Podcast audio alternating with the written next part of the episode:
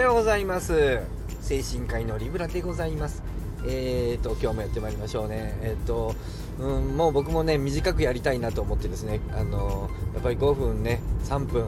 えー、もう20分はやめようと。でやっぱり長いのはねえー、あのスカンクさんとやってるやつはですね話をしてこうなんていうかなあのと、うん、その話をしながらももあのあれあの台本なしでやってますんでね。もちろんま台本があるようには聞こえないと思うけど、えー、まあ、もちろんこれも台本ないんですけど台本あるようにはま聞こえないと思いますが台本なんかなんね書けないよね。まあいいんだけどさそうやってさ、えー、言ってるし長くなりますよ。やめましょう。えー、ねあちらはあの長くやる方が面白いかなと思うけどこちらは短い方がよろしいと思っておりますのでちょっと変えていきますけども短くいきましょう。できるかな？えっ、とねえー、っとですね、えー最近ねえーあのなんだあのこれ右行こうかな。最近は、これはまっすぐ行くか。最近あの、あー、うーん、これはどうなんだから。えー、最近ね、えー、何人かの、あの、人たちが、えー、三宅さんなんかが、えっ、ー、と、そのなんか、戦う物語のね、戦う物語っていうのかな。ああいうこう、なんかこう、なん、なんていうかな、えっと、ドラゴンボール的なやつのインフレについて話をしてるんで、僕ちょっと思うことろ、こと、ことろ、思うことを話そうと思うんですけどね、思うことについてね。えー、はいはい、正解正解、英知語正解あの、そういうこと言わない。もうね、長くなる。えー、その戦う物語がインフレを起こすのはね、僕はあの、当たり前だと思うんですよね。で、えっと、それは、うんと、あの戦う物語以外でもインフレを起こすと思うんだけどそれは戦うのが特にそうなんだけどそれはね人の成長というものをテーマにしてるからだと思うんですよね。え何かやっぱり成長していくというものっていうのは必ずインフレを起こすんですよそれは。あであのー、よくな、なんていうかな、どっかで成長が止まるんでね、基本的には本来、本当はね。だけど、えっと、物語として成長を扱うと必ずインフレを起こしますよ。それはだって、えっと、で、それはね、いろいろね、変えたってダメよ。で、変えたってダメっていうか、いろいろ変えても、それはだから、変えていいのは成長をテーマにしないという宣言ですよ。成長というのをテーマにした途端に絶対インフレが起こるよ。うん、で、その、で、戦う物語はやっぱりどうしても成長をあのテーマに、おおいけないの？これ。あれ？あ、いいか、いけるか、よかった。えー、なりますよ。で、じゃあね、うんと、その、例えば、まあ何がいいかな。まあ、例えば、まあ僕の世代ガンダムですけど、ガンダムだってアムロの成長をね、えー、テーマにしていてね、その、それを分かりやすく表すのに、まあ強さみたいなものを出しているだけのことであって、強さじゃなくてもいいと思うんだけど、強さじゃない成長っていうのがこう表しにくいので、まあ強さと、あと敵がどんどんどんどん強くなっていくというね。えー、まああれは、あ現実の、まあフィクションではあるけども、まあ未来の現実のあの、えっと、地球上の話というかな宇宙というかなこの僕らの現実とつながりのある社会の話をしてるからあんまりこう突き壊したりしないけども、まあ、突き壊すか。アンパオワクーは月。違うな、えー、まあね。だけど例えば、えー、ドラゴンボールに至っては、まあ、同じ僕らの平面上だけど、まあ、宇宙人が出てきたりする世界観なんで、えーまあ、悟空が月を壊し始めたりとかね、えもうちょっと前の世代だと、筋肉マンだってもうどんどんどんどん強くなっちゃって、えー、どうしたってああいうインフレが起こる。それはさ、うん、なぜ現実で起こらない、あの、現実とああいうふうに乖離しているのは、あのー、ように見えるんですけど、実は現実と乖離は僕はしてないと思うんですよね。えっ、ー、とね、現実と何がじゃあどう違う？じゃあ、じゃあ現実ではどうしてかいあのインフレが起こらないかというと起こってるんですよ。で、じゃあなんで現実の社会はあんな風なインフレがあの起こらないかというと、あのー成長が止まるからですよ。僕らはさ、死ぬんだよ。衰えていくんですよ。もうあっという間に衰えるんですよ。20代過ぎてから30、もう30から衰えるのよ。で、衰えたらそっとあの引退していったり、えー、死んでいったりしてるんですけど、うんとね、物語っていうものはさ、なんていうかあの、例えば童話なんかもさ、あの、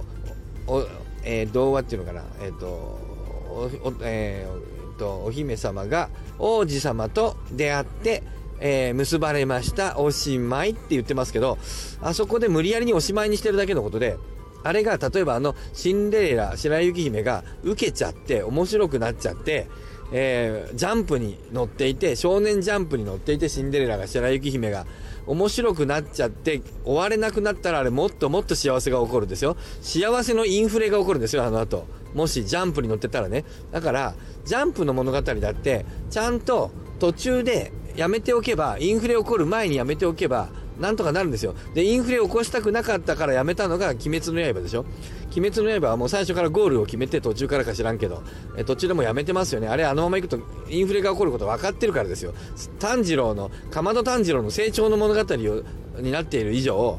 あれはインフレを起こすもう構造なんだよ。なんで、どうやって収めればいいかというと、現実に合わせるとなると、切り取るんですよ。そこまでで。シンデレラのように、おお姫様あ王子様と結婚しました。おしまいならいいんだよ。ところがさ、だからあれは嘘話なんですよ。嘘話っていうかな。そこで切り取ればいいのよ。切り取らないと、現実はどうなるかというと、あそこからあの二人は、あなんかまあね子供ができてで夫婦で喧嘩が起こったり、まあ、もしかしたら離婚したりとか別の女が出てきたりとか別のあの7人の小人と浮気をしてみたりとか「えー、あははいほうはいほう」みたいななってね。あのハイホーのどれかと浮気することだってあるでしょ。ハイホーが優しくしてくれたらさみたいなことだってあるでしょ。でもハイホーと浮気した話はさ一応さ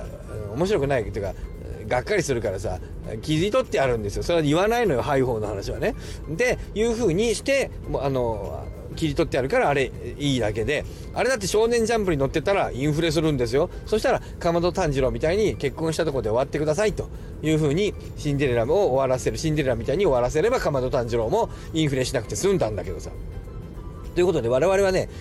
成長には実は限界があるんですよ。だから、さ、えっと、現実の社会で、えっと、は人が死ぬからいいんですけど死なないものの成長物語成長テーマにする。例えば国家の成長とかね日本国の成長って日本国ってのはあの生き物じゃないので中身の細胞が入れ替わりますからね。今の人と未来の人とね。となるとね国家は成長し続けなきゃいけなくなるんですよ、ね、どうなるかというとそのもうそれは嘘だから戦争で破綻を起こしたり、えー、あるいはえー、まあ衰退をねえー、余儀なくされたりイタリアのように衰退していくローマ帝国があの破滅して、えー、衰退していったり日本国みたいに今今の我々みたいに衰退していったり、えー、かつての日本国のように戦争で一気に破綻したりそういうふうにしてこう歴史を繰り返していくんですよ。それはあ国家というものがあの死なないからあの生物学的に死なないから戦争とかあ何か別の事情で死ぬか衰えさせていて老衰みたいにして、えローマ帝国が老衰のようになるか、まあ、あのオスマン帝国のようにある日ある時をもって、え綺麗に消え去るか、まあ、東ローマ帝国みたいに、えー、スルタンにやられて綺麗に消え去るか、まあ、そこで死ぬわけよね。でつまりだから物事の成長っていうのはさ実はさ成長し続けるってことはないわけよ。でそれを現実にありえない成長し続けようとするとどうなるかというとドラゴンボールになるんですよ。そりゃ筋肉マンの100億万パワーになるの。いや忘れちゃったけどさ何万パワーかさ。あなるのよ。なのでさそもそもですよ。アニメの戦う物語のインフレ問題っていうのは実はあれはあれをさあから僕らがあの教えてもらう教えられるのはさあの人間っていうかな社会というものは、えっと、成長というものはと言った方がいいかな。成長というものには実は限度があって、え何事も成長し続けることはないっていうことをえー、がわかる。でそれを無理やり成長し続けようとさせるとこれがまとめですね。今日のまとめ、えー、戦う物語からわかること。それは、えー、実は物事というのは成長し続けないということ、えー、成長というものをテーマにした瞬間に何かどこかに、えー、あのそれが成長し続けられないられないので何か、あのー、限度を作らなきゃいけない。それは物語を切り取って結婚しました。おめめでたしめでたしで終わらせるか。それかもう続けた場合は続けて終わるまでめちゃくちゃインフレをし続けてめちゃくちゃになっちゃうのを許容するか。あるいはもうあのーかまど炭治郎みたいにあるところでパサッと切り取ってあれはだからかまど炭治郎はあのシンデレラ白雪姫と同じ仕組みねハイホーとの浮気の件はもう言わないということにするかしかないと思う。それは現実に成長というのが実は、えー実はありえないこと永遠に成長するということが実はありえないということを証明している。実はあ成長があの、えーと、成長し続けることがありえないということは僕らがあの戦いの成長の物語からあでインフレが起きてしまうことから気がつかなければいけないことと思っております。さあ終わり。はい何分？はい。はい。はいさようならはい何分？はいはいはいどう？どう？これでどう？これでどう？これでどう？うわー9分！はいさようなら